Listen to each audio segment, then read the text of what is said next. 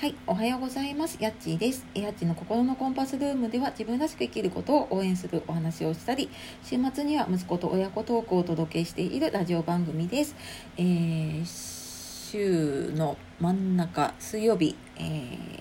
今日も聞いてくださいましてありがとうございます。皆様いかがお過ごしでしょうか、えー、今日はですね、知らないと損をする40代から始める親孝行というお話をしていきたいと思います。えー、いきなりなんだこのテーマはって思われるかもしれないんですけれども、あの私、プロフィールの方とかにはね、書いてあるんですけれども、就活コンサルって何？って聞かれることがあるので、ちょっとたまには、あの、就活コンサルらしい話をしようかなと思って、えー、こんなテーマにしてみました。で、え実際やっているのは私私あの就活ガイドっていう就活協議会の方でねあの資格を取ってで私は介護がもともと専門なので、まあ、介護のことは自分で、まあ、あの相談で解決ができるし解決できないところはその協議会の方を通して専門家の方につなぐっていう活動をさせていただいています。でなんでこのね40代から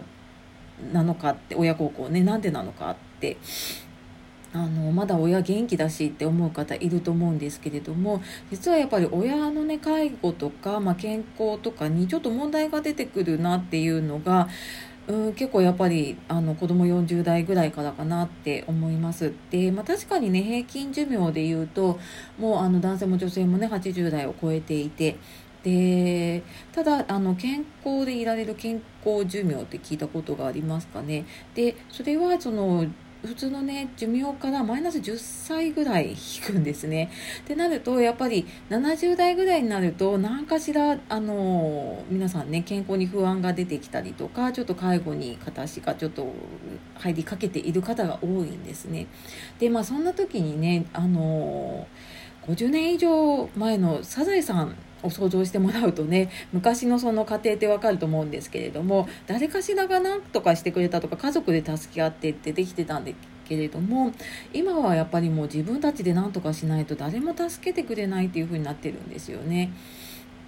で例えばあの財産がないからねうちは大丈夫っていうふうに言われたりするんだけど実はそれが一番危なくってで逆になんかもう財産が何億もある方ってもう事前にその相続の対策とかをしているんですよねで、まあ、もちろんマネーリテラシー高い方も多かったりとかするので、えーと、もう本当財産多い方って最大で半分以上相続税かかったりとかするんだけれどもでもその辺を対策をしてうまく減らしている方とかも結構います。であのうち大丈夫って思ってても少ない財産でも相続税10%ぐらいかかってきちゃうとあのどんどんどんどんあの手元に残るお金減ってきちゃうんですよね。ただこれ事前にあの知っていて対策をしていると相続財産をね減らす方法を知って対策しているとあのまた違うんですけれどもそれを知らないでいると手元に残る金額がどんどん どんどん減っていって、まあ、結果的にそれをこう家族で分けるってなるので争いが起こってしまうっていうことがねあります。でまあそんな財産のこととかあとまあうん医療のことかな身近なところで言うとね今もあの